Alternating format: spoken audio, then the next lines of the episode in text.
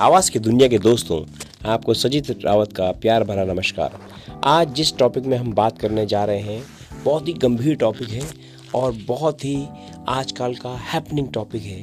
आजकल जो हमारा यूथ है, जो हमारा नया टाइम है, जो यूथ है they are not believing on a god वो कहते हैं गॉड नाम की कोई चीज़ नहीं है, भगवान नाम की कोई चीज़ नहीं है और कोई प्राकृतिक चीज़ भी नहीं है।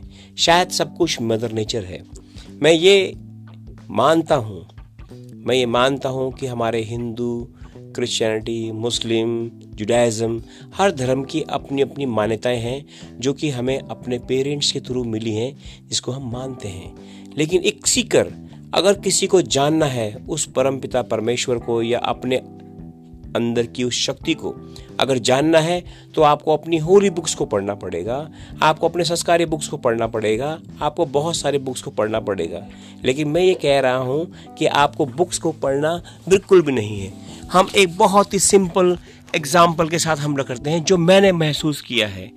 आप सुबह सुबह सिर्फ़ आइज़ क्लोज करके बैठिए। यू कैन सिट स्क्वाट आप बैठिए आँख बंद करके। पूरे बाहर के ब्रह्मांड को, बाहर की दुनिया को, बाहर के चीज़ों को न समझते हुए केवल आप अपनी आँखें बंद कीजिए और अपनी सांसों को, अपनी सांसों में ध्यान लगाइए। आप natural this universe will tell you the truth कि यूनिवर्स का ट्रूथ क्या है? एक्चुअली क्या है कि हम इस चीज़ को बाहरी दुनिया से डिस्कशन करके समझना चाहते हैं? मैं चाहता हूँ और मैं इस माध्यम से आप सबको कर रहा हूँ। इधर you believe on any of the religion उससे फ़र्क नहीं पड़ता। हम ह्यूमैनिटी में बात करेंगे। आप सिर्फ़ बैठ के अपनी आँख बंद करके सांसों में ध्यान दीजिए। Within a twenty one days you can learn the eternal consciousness thank you very much